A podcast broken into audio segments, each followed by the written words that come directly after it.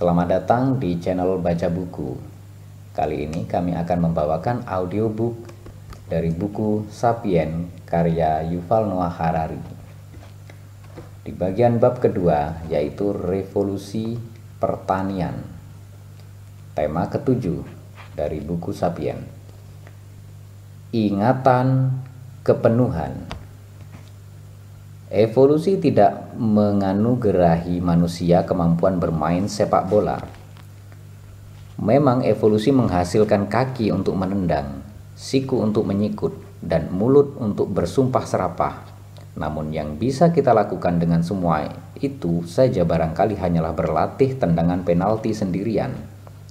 Agar bisa ikut bermain sepak bola bersama orang-orang tak dikenal yang kita temui di lapangan sekolah pada suatu siang, kita harus hanya harus bekerja sama dengan 10 rekan setim yang kita tak pernah jumpa sebelumnya. Kita juga harus tahu bahwa ke-11 pemain di tim lawan juga mengikuti aturan-aturan yang sama. Hewan lain yang menghadapi pihak asing dalam agresi teritualisasi melakukannya terutama dengan naluri. Anak anjing di seluruh dunia memiliki aturan bermain gelut dalam gen-gen mereka. Namun remaja manusia tidak punya gen untuk sepak bola. Mereka tetap saja bisa bermain sepak bola bersama orang-orang yang sepenuhnya tidak mereka kenal sebab mereka semua telah mempelajari seperangkat gagasan identik mengenai sepak bola. Gagasan-gagasan itu sepenuhnya khayalan. Namun apabila semua orang menganutnya, kita semua pun bisa bermain sepak bola. Hal yang sama berlaku dalam skala yang lebih besar di kerajaan, gereja, dan jejaring perdagangan dengan satu perbedaan penting. Aturan-aturan sepak bola relatif sederhana dan ringkas, mirip sekali dengan aturan-aturan yang dibutuhkan untuk kerjasama dalam kawanan pemburu pengumpul atau desa kecil. Setiap pemain bisa dengan mudah menyimpan aturan-aturan itu dalam otaknya dan masih tetap punya ruang untuk lagu, gambar, dan daftar belanjaan. Namun sistem-sistem kerjasama besar yang melibatkan bukan 22 melainkan ribuan atau bahkan jutaan orang membutuhkan penanganan dan penyimpanan informasi dalam jumlah besar sekali, jauh lebih besar daripada yang bisa ditampung dan diolah otak manusia mana pun. Masyarakat besar yang ditemukan di sejumlah spesies lain misalnya, semut dan lebah bersifat stabil dan tahan guncangan karena sebagian besar informasi yang dibutuhkan untuk mempertahankan masyarakat sebesar itu tertanam dalam genom. Larva lebah madu betina misalnya bisa tumbuh menjadi ratu atau pekerja tergantung makanan apa yang diberikan kepadanya. DNA-nya memprogram perilaku-perilaku yang dibutuhkan bagi kedua peran itu, baik itu etiket bangsawan maupun kepatuhan jelata. Sarang lebah bisa merupakan struktur sosial yang sangat kompleks, berisi banyak jenis pekerja, pemanen, perawat, dan pembersih misalnya. Namun sejauh ini para peneliti gagal menemukan lebah pengacara. Lebah tidak membutuhkan pengacara karena tidak ada resiko lebah mungkin berupaya mengakali konstitusi sarang lebah dengan menolak memberikan hak-hak akan kehidupan kemerdekaan, dan pencarian kebahagiaan kepada para lebah pembersih. Namun manusia-manusia, namun manusia senantiasa melakukan hal-hal semacam itu karena tataran sosial sapien bersifat hayali.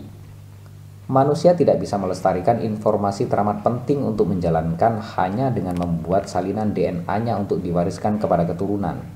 Harus dilakukan upaya sadar untuk mempertahankan hukum, adat istiadat, prosedur adab, kalau tidak, tatanan sosial akan runtuh dengan cepat. Misalnya, Raja Hammurabi memaklumatkan bahwa manusia dibagi-bagi menjadi kelas atas, rakyat jelata, dan budak. Ini bukan pembagian alami, tidak ada buktinya dalam genom manusia. Bila orang-orang Babylon tidak bisa menjaga kebenaran itu dalam akal budi, masyarakat mereka akan berhenti berfungsi. Sama saja Ketika Hammurabi mewariskan DNA-nya kepada anak-anaknya, DNA tersebut tidak mengandung aturan yang dia buat bahwa laki-laki kelas atas yang membunuh perempuan jelata harus membayar 30 sikal perak. Hammurabi harus secara sengaja mengajarkan hukum-hukum imperiumnya kepada putra-putranya dan putra-putra serta cucu-cucunya harus melakukan hal yang sama. Imperium menghasilkan informasi dalam jumlah yang sangat besar. Selain hukum, imperium harus mencatat transaksi dan pajak, inventarisasi, perbekalan militer dan kapal niaga, serta kalender perayaan dan kemenangan. Selama jutaan tahun manusia menyimpan informasi di satu tempat saja, otak. Sayangnya, otak manusia bukanlah alat penyimpan yang baik untuk kumpulan data seukuran imperium karena tiga alasan utama. Pertama, kapasitasnya terbatas. Memang betul, ada orang-orang yang memiliki ingatan luar biasa dan dahulu ada juru ingat profesional yang bisa menghafal topografi satu provinsi dan kitab hukum negara. Terlepas dari itu, ada batas yang tidak bisa dilampaui oleh jagoan penghafal sekalipun. Seorang pengacara mungkin hafal mati keseluruhan kitab hukum. Persemakmuran, Massachusetts. Dia tidak mungkin ingat rincian semua proses hukum yang berlangsung di Massachusetts sejak pengadilan penyihir Salem. Yang kedua, ketika manusia meninggal, otaknya ikut meninggal Informasi apa pun yang tersimpan dalam otak saja akan terhapus dalam waktu tak sampai satu abad. Tentu saja ingatan bisa disebarkan dari satu otak ke otak lain, namun setelah beberapa kali pindah, informasi itu cenderung menyimpang atau hilang. Ketiga, dan yang paling penting, otak manusia telah teradaptasi untuk menyimpan dan mengolah hanya jenis-jenis informasi tertentu. Agar bertahan hidup, Pemburu pengumpul purba harus mengingat bentuk, sifat, dan pola perilaku ribuan spesies tumbuhan dan hewan. Mereka harus mengingat bahwa sejenis jamur kuning keriput yang tumbuh di bawah sebatang pohon elm kala musim gugur kemungkinan besar beracun. Sementara jamur berwujud serupa yang tumbuh di bawah pohon ek kala musim dingin adalah obat yang mujarab untuk sakit perut. Pemburu pengumpul juga harus mengingat pendapat dan hubungan beberapa lusin anggota kawanan. Bila Lucy perlu bantuan anggota kawanan untuk menghentikan gangguan John kepadanya, penting baginya untuk mengingat bahwa John minggu sebelumnya juga ribut dengan Mary, yang karena itu mungkin berminat untuk bersatu melawan John. Akibatnya, evolusi telah menyesuaikan otak manusia untuk menyimpan informasi botani, zoologi, topografi, dan sosial dalam jumlah sangat besar. Namun ketika masyarakat-masyarakat teramat kompleks mulai bermunculan setelah revolusi pertanian, satu jenis informasi baru menjadi vital, angka-angka. Pemburu pengumpul tidak pernah harus menangani data matematika dalam jumlah besar. Tidak ada pemburu pengumpul yang perlu diingat. Misalnya, jumlah buah di setiap pohon di hutan maka otak manusia tidak beradaptasi untuk menyimpan dan mengolah angka-angka. Namun untuk mempertahankan kerajaan yang besar, data matematika itu vital. Menyusun hukum dan menuturkan kisah-kisah tentang dewa-dewi penjaga saja tidak pernah cukup. Pajak juga harus ditarik. Untuk memajaki ratusan ribu orang harus dikumpulkan data mengenai pendapatan dan harta milik mereka. Data mengenai pembayaran yang dilakukan, data mengenai cicilan, utang, dan denda, data mengenai potongan dan pengecualian pajak. Jumlah data ini mencapai jutaan yang harus disimpan dan diolah. Tanpa kemampuan itu, negara tidak akan pernah tahu sumber daya apa yang sudah dimilikinya dan sumber daya apa lagi yang bisa dimanfaatkan. Ketika menghadapi kebutuhan untuk menghafal, mengingat kembali, dan menangani banyak angka, kebanyakan otak manusia kelebihan beban atau jatuh tertidur. Batasan mental itu sangat mengekang ukuran dan kompleksitas kumpulan manusia. Apabila jumlah orang dan harta dalam masyarakat tertentu melewati ambang batas kritis, timbul kebutuhan untuk menyimpan dan mengolah data matematis yang banyak sekali karena otak manusia tidak bisa melakukannya. Sistem tersebut pun runtuh. Selama ribuan tahun setelah revolusi pertanian, jejaring sosial manusia tetap relatif kecil dan sederhana. Orang-orang pertama yang berhasil mengatasi masalah itu adalah bangsa Sumer kuno yang hidup di Mesopotamia Selatan. Di sana, matahari terik menyinari dataran-dataran berlumpur yang subur. menghasilkan panen melimpah dan kota-kota makmur. Seiring semakin banyaknya penduduk, semakin banyak pula informasi yang dibutuhkan untuk mengoordinasi kegiatan mereka. Antara 3500 sebelum Masehi dan 3000 sebelum Masehi, sejumlah orang jenius Sumer menciptakan sistem untuk menyimpan dan mengolah informasi di luar otak. Suatu sistem yang dirancang sedemikian rupa untuk mengurusi data matematis dalam jumlah besar.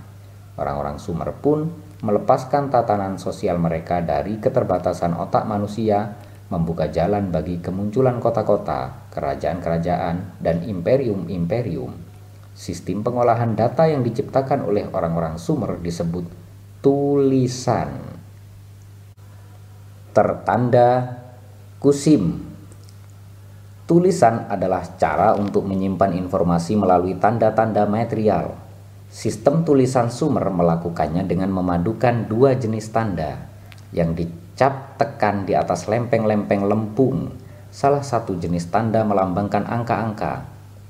Ada tanda-tanda untuk 1, 10, 60, 600, 3600, dan 36000. Orang Sumer menggunakan sistem angka berbasis 6 dan berbasis 10 Sistem berbasis 6, mereka memberi kita sejumlah warisan penting.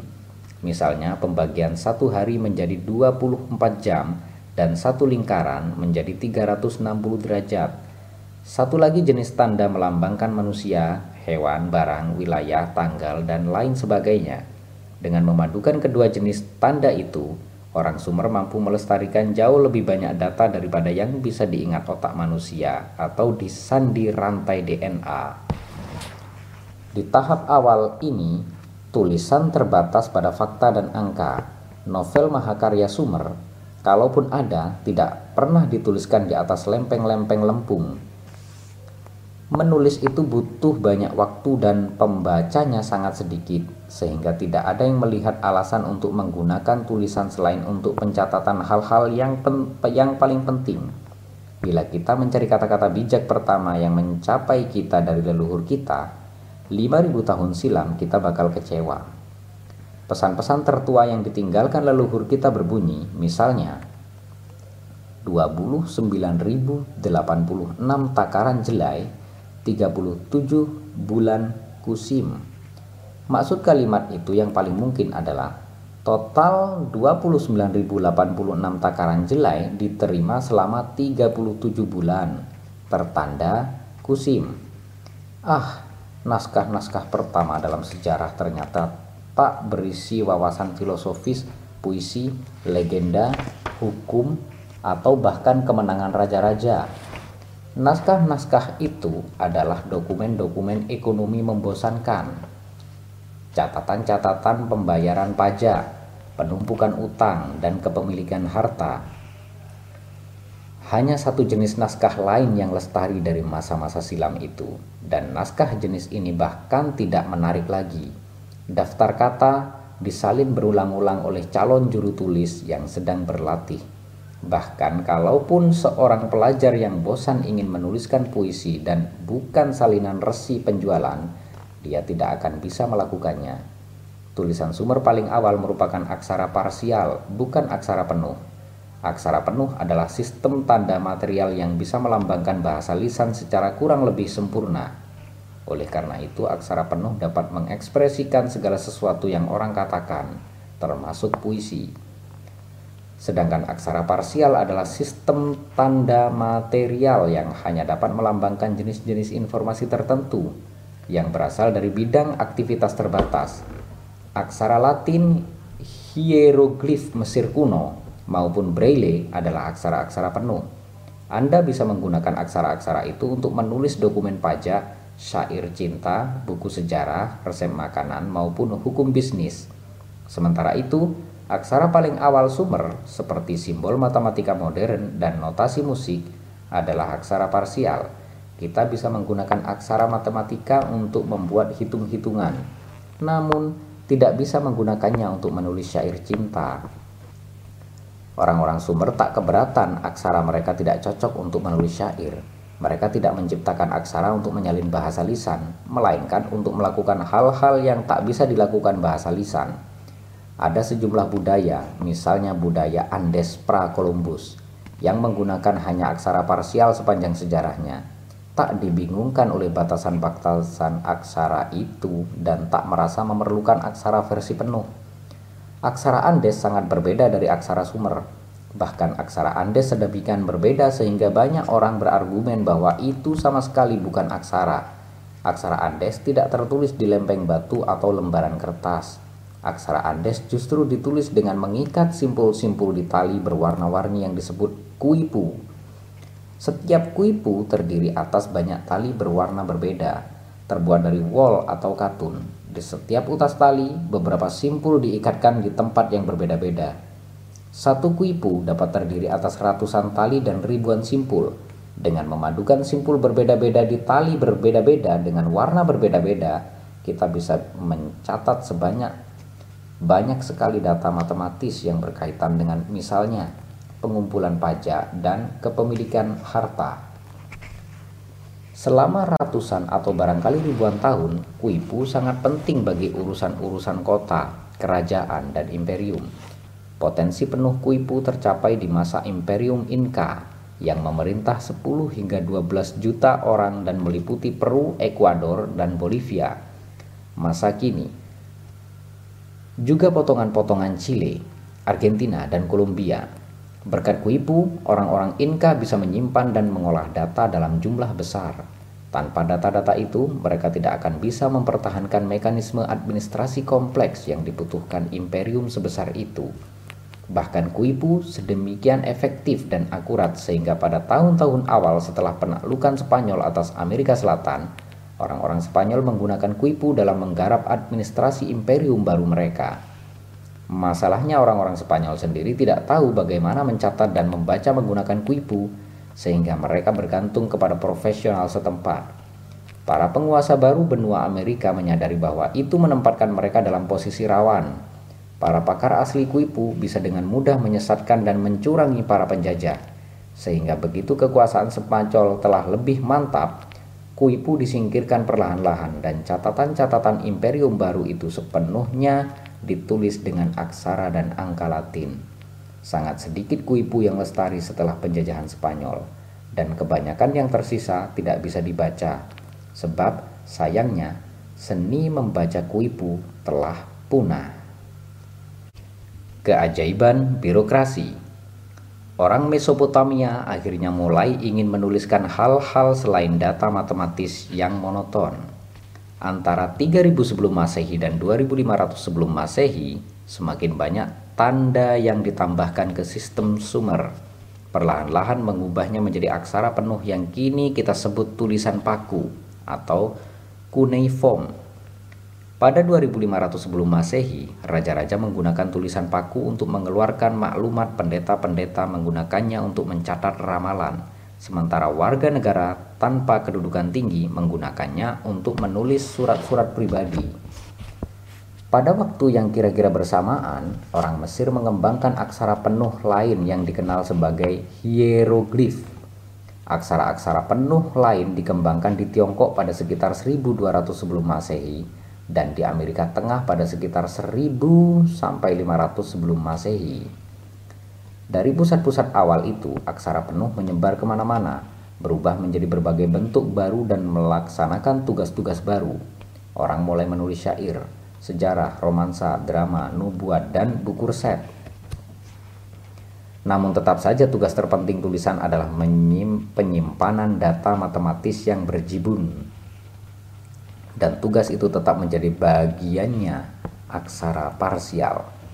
Kitab Ibrani alias Yunani, Mahabharata, Hindu maupun Tripitaka Buddha berawal sebagai karya lisan.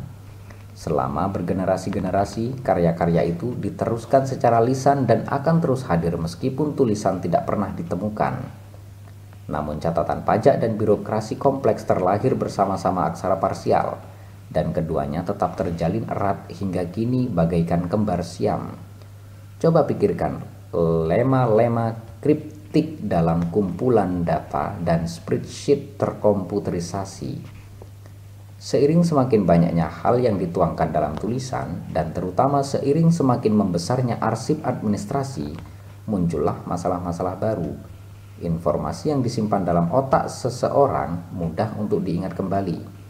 Otak saya menyimpan miliaran potongan data, namun saya dapat dengan cepat nyaris secara seketika mengingat nama ibu kota Italia, segera setelah mengingat lagi apa yang saya lakukan pada 11 September 2001. Kemudian menyusun ulang rute yang mengarah dari rumah saya ke Universitas Ibrani Yerusalem Bagaimana tepatnya otak melakukan itu masih merupakan misteri.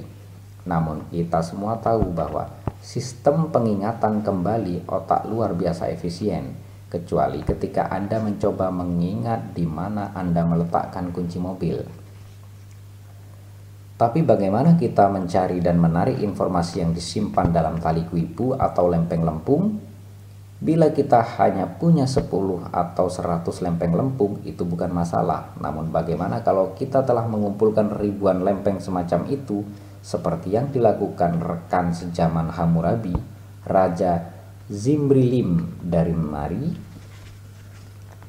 Bayangkan sejak bayangkan sejenak bahwa sekarang 1776 sebelum Masehi, dua orang Mari berselisih memperebutkan kepemilikan sepetak ladang gandum.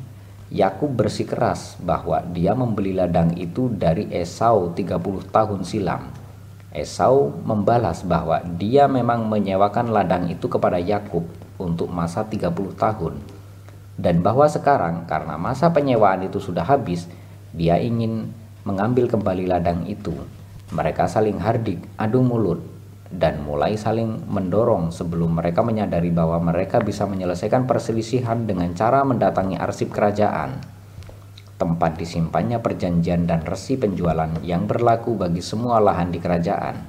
Sewaktu tiba di arsip, mereka dioper-oper dari satu pejabat ke pejabat lain. Mereka menunggu selama beberapa kali istirahat minum teh herbal, diberitahu untuk kembali esok harinya dan pada akhirnya dibawa oleh seorang kerani yang menggerutu untuk mencari lempeng lempung yang relevan. Sang kerani membuka pintu dan membimbing mereka memasuki ruang besar yang dipenuhi ribuan lempeng lempung dari lantai sampai langit-langit. Tidak heran muka si kerani masam. Bagaimana caranya dia menemukan surat perjanjian yang ditulis 30 tahun silam mengenai ladang gandum yang diributkan? Bahkan kalau dia menemukannya, bagaimana cara mengecek silang untuk memastikan bahwa dokumen dari 30 tahun silam itu adalah dokumen terbaru mengenai ladang yang dimaksud? Bila dia tidak menemukannya, apakah itu membuktikan bahwa Esau tidak pernah menjual atau menyewakan ladang itu? Atau apakah dokumen itu sebenarnya hilang atau berubah jadi benyek ketika ruang arsip bocor dan kena hujan? Jelaslah, mencetak dokumen di lempeng di lempeng lempung tidak cukup untuk menjamin pengolahan data yang efisien, akurat, dan mudah. Dibutuhkan metode organisasi seperti katalog, metode reproduksi seperti mesin fotokopi, metode penarikan kembali data dengan cepat dan akurat seperti algoritma komputer, dan penjaga perpustakaan teliti. Namun, moga-moga ceria yang tahu bagaimana menggunakan peralatan itu. Menciptakan metode-metode semacam itu terbukti jauh lebih sulit daripada menciptakan tulisan. Banyak sistem tulisan dikembangkan secara mandiri oleh budaya-budaya yang terpisah tempat dan waktu dari satu sama lain. Setiap dasawarsa, para ahli arkeologi menemukan beberapa aksara terlupakan. Sebagian di antaranya mungkin terbukti lebih tua daripada goresan-goresan sumer di atas lempung. Namun sebagian besar di antaranya akan tetap membuat penasaran karena siapa pun yang menciptakan, mereka gagal menciptakan cara-cara efisien untuk menyusun dan menarik kembali data. Yang membedakan Sumer, juga Mesir zaman Firaun, Tiongkok kuno, dan Imperium Inka adalah bahwa kebudayaan-kebudayaan ini mengembangkan teknik-teknik bagus pengarsipan, penyusunan, dan penarikan kembali catatan tertulis. Mereka juga berinvestasi menyelenggarakan sekolah untuk juru tulis, kerani, penjaga perpustakaan, dan akuntan. Satu latihan menulis dari sekolah di Mesopotamia kuno yang ditemukan oleh ahli arkeologi modern memberi kita sekilas pandang ke dalam kehidupan siswa-siswa itu sekitar 4000 tahun silam. Aku masuk dan duduk dan guruku membaca lempengku. Dia berkata, Ada yang kurang. Dia lalu memukulku dengan tongkat. Salah satu pengawas berkata, Mengapa kamu membuka mulut tanpa seizinku? Dia lalu memukulku dengan tongkat. Pengawas aturan berkata, Mengapa kamu berdiri tanpa seizinku? Dia lalu memukulku dengan tongkat. Penjaga pintu berkata, Mengapa kamu keluar tanpa seizinku? Dia lalu memukulku dengan tongkat. Penjaga kendi bir berkata, Mengapa kamu minum tanpa seizinku? Dia lalu memukulku dengan tongkat. Guru bahasa Sumer berkata, Mengapa kamu bicara bahasa akad? Dia lalu memukulku dengan tongkat. Guruku berkata, Tulisan tanganmu jelek. Dia lalu memukulku dengan tongkat. Juru tulis kuno bukan hanya belajar membaca dan menulis, melainkan juga belajar menggunakan katalog, kamus, kalender, formulir, dan tabel mereka mempelajari dan menghayati detik-detik penyusunan, pencarian, dan pengolahan informasi yang sangat berbeda dengan yang digunakan oleh otak. Dalam otak, semua data diasosiasikan secara bebas. Ketika saya pergi bersama pasangan saya untuk menandatangani perjanjian kredit rumah baru kami, saya teringat akan tempat pertama kami tinggal bersama-sama yang mengingatkan saya akan bulan madu kami di New Orleans, yang mengingatkan kami akan The King of the Nibelungen dan mendadak sebelum saya menyadarinya, saya mendendangkan musik pengiring Siegfried di hadapan seorang kerani bank yang kebingungan. Dalam birokrasi, hal-hal harus dijaga terpisah. Ada satu laci untuk surat kredit rumah, satu lagi untuk akte pernikahan, laci ketiga untuk surat pajak, dan laci keempat untuk gugatan hukum. Kalau tidak, bagaimana kita bisa menemukan apa yang dicari? Hal-hal yang bisa masuk ke lebih daripada satu laci, seperti drama musik Wagner, atau apakah saya menggolongkannya ke dalam musik, teater, atau barangkali membuat kategori yang sepenuhnya baru, membuat sakit kepala. Maka kita terus-menerus menambahkan, menghapus, dan menata ulang laci-laci kita.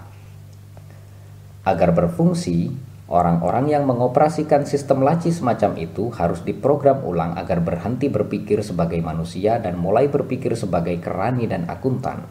Seperti yang diketahui setiap orang dari zaman dahulu sampai sekarang, kerani dan akuntan berpikir dalam cara yang tidak manusiawi. Mereka berpikir seperti lemari arsip. Itu bukan salah mereka, Bila mereka tidak berpikir seperti demikian, laci-laci mereka akan tercampur baur dan mereka tidak akan bisa menyediakan jasa yang dibutuhkan oleh pemerintahan, perusahaan, ataupun organisasi. Dampak paling penting aksara terhadap sejarah manusia adalah tepatnya dampak paling penting aksara terhadap sejarah manusia tepatnya adalah ini. Aksara telah secara bertahap mengubah cara manusia berpikir dan memandang dunia asosiasi bebas, dan pemikiran holistik telah dipinggirkan demi pemilihan dan birokrasi. Bahasa angka Seiring berlalunya abad demi abad, metode-metode pengolahan data birokratik menjadi semakin berbeda dengan cara manusia berpikir secara alami dan menjadi semakin penting. Langkah-langkah langkah teramat penting dilakukan beberapa lama sebelum abad ke-9 Masehi Ketika satu aksara parsial baru diciptakan, aksara yang bisa menyimpan dan mengolah data matematis dengan efisiensi yang tidak pernah ada sebelumnya. Aksara parsial ini tersusun atas 10 tanda yang melambangkan angka-angka dari 0 sampai 9. Secara membingungkan tanda-tanda ini dikenal sebagai angka Arab meskipun penemu pertamanya adalah orang-orang Hindu yang lebih membingungkan lagi Orang Arab modern menggunakan lambang-lambang angka yang terlihat cukup berbeda dari lambang-lambang angka barat.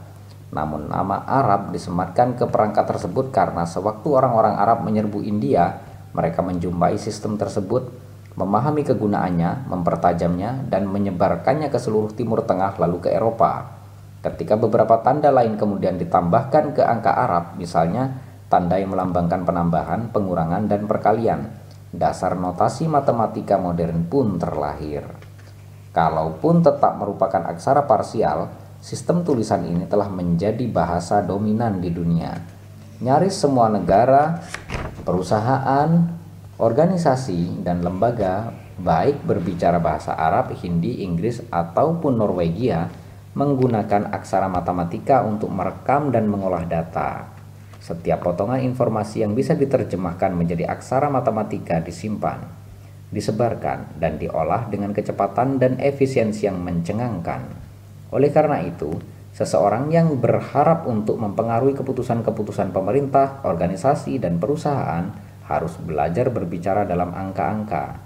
Pakar-pakar berupaya sebisa mungkin menerjemahkan bahkan gagasan-gagasan seperti kemiskinan, kebahagiaan, dan kejujuran ke dalam angka-angka, garis kemiskinan, tingkat kesejahteraan subjektif, peringkat kredit, sejumlah bidang pengetahuan misalnya fisika dan teknik telah kehilangan nyaris semua sentuhan dengan bahasa lisan manusia dan dipertahankan hanya dengan aksara matematika.